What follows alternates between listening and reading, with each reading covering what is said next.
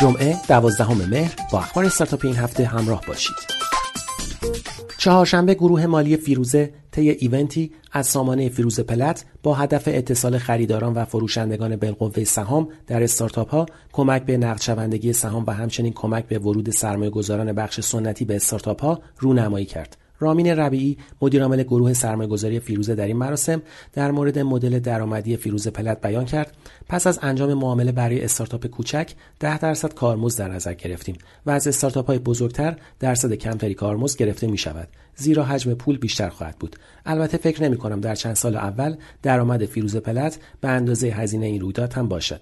امیر نازمی رئیس سازمان فناوری اطلاعات در این مراسم گفت رشد صنعت آیتی در ایران طی سال گذشته 6 ممیز 4 درصد بوده است. رامین ربی در این مراسم تاکید کرد که با توجه به شناختی که از بورس ایران دارد تا چند سال آینده ورود استارتاپ های کنونی به آن غیر ممکن است. در حالی که فضای استارتاپی ایران تشنه سرمایه است رامین ربی مدیرعامل فیروزه در رویداد روز چهارشنبه این شرکت انرژی زیادی به خرج داد تا نشان دهد مسیر خروج استارتاپ ایرانی به سمت بورس بسته است.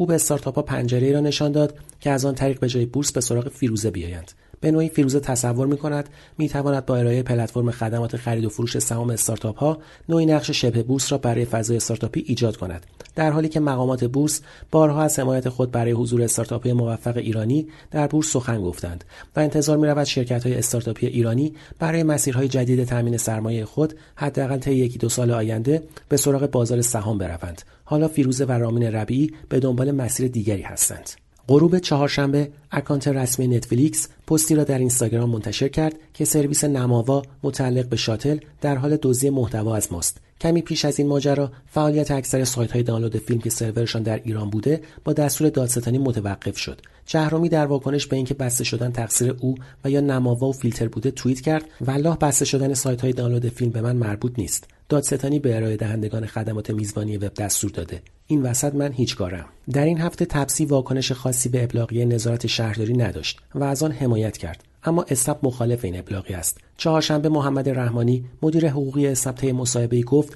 پرداخت عوارض به شهرداری هیچ مبنای قانونی ندارد و ما چنین قراردادی را امضا نمی کنیم او می‌گوید پرداخت عوارض دو درصدی در قالب یک قرارداد توافقی است نه قانون و همچون شرکت شهرداری با تاکسی آنلاین است. که برای کل اکوسیستم استارتاپی ایران خطرناک است از سوی الفت نسب این هفته گفت نگران بقای تاکسی اینترنتی هستم او ادامه داد طبق این دستورالعمل شرکت ها باید در شهرهای کوچک 200 میلیون و در شهرهای بزرگ یک میلیارد تومان سفته بدهند سهشنبه خبر رسید کمیسیون عمران مجلس نحوه فعالیت شرکت های حمل و نقل اینترنتی را بررسی می کند. کماکان معافیت پرداخت مالیات بر ارزش افزوده توسط این شرکت ها در قبال پرداخت عوارض دو درصدی در حالی از ابهام است. این هفته خبر رسید صد استارتاپ نهادی است که به تازگی با برنامه سرمایهگذاری گسترده در مرحله بذری و پیش بذری تأسیس شده است این نهاد با مشارکت مؤسسه برکت معاونت علمی و فناوری ریاست جمهوری و صندوق نوآوری و شکوفایی تشکیل شده و هر سال در صد استارتاپ مرحله بذری و پیش بذری در ابعاد 200 میلیارد را سرمایه گذاری می کند.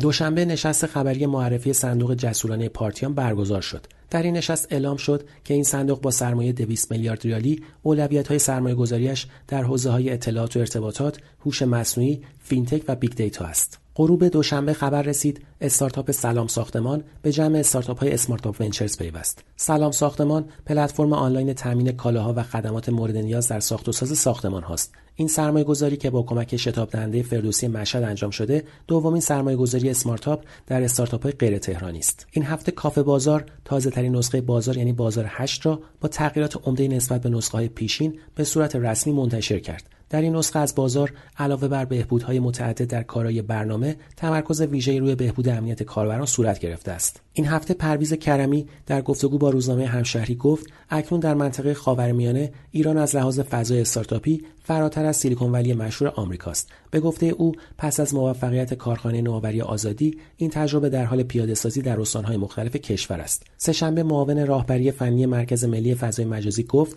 حرکتمان به سمت شبکه ملی با سرعت خوبی همراه نیست چهارشنبه تفاهمنامه همکاری آموزشی میان اتاق بازرگانی تهران و مجمع تشکل‌های دانش امضا شد چهارشنبه مصطفی میرنوری مدیر marketing فیدیبو گفت همکنون 80 دستگاه فیدی باکس در ایستگاه های مترو تهران نصب شده است و روزانه 5000 بار از فیدی باکس ها کتاب دانلود می شود. او ادامه داد که در کنسولگری ایران در مونیخ نیز فیدی باکس نصب شده است. چهارشنبه ظهر علیرضا صادقیان در توییتر خود خبر داد شورای رقابت بالاخره فردا یعنی 13 مهر به بررسی شکایت چیلیوری از اسنپفود خواهد پرداخت. او نوشت در صورت عدم برخورد با اسنپفود خطری بزرگ سالهای آینده در انتظار ما خواهد بود. این جلسه مشخص می کند که آیا شورای رقابت ما به بلوغی رسیده است که جلوی یک انحصار بزرگ و سازمان یافته را در صنعت نوپای تکنولوژی ایران بگیرد یا خیر؟ سعید لطفی مدیرعامل اسنپفود در پنلی در مراسم فیروز پلت انحصار طلبی اسنپفود را رد کرد و گفت ما باعث اشتغالزایی و عدم مهاجرت نخبگان از کشور شدیم این هفته خبر رسید استارتاپ پیاده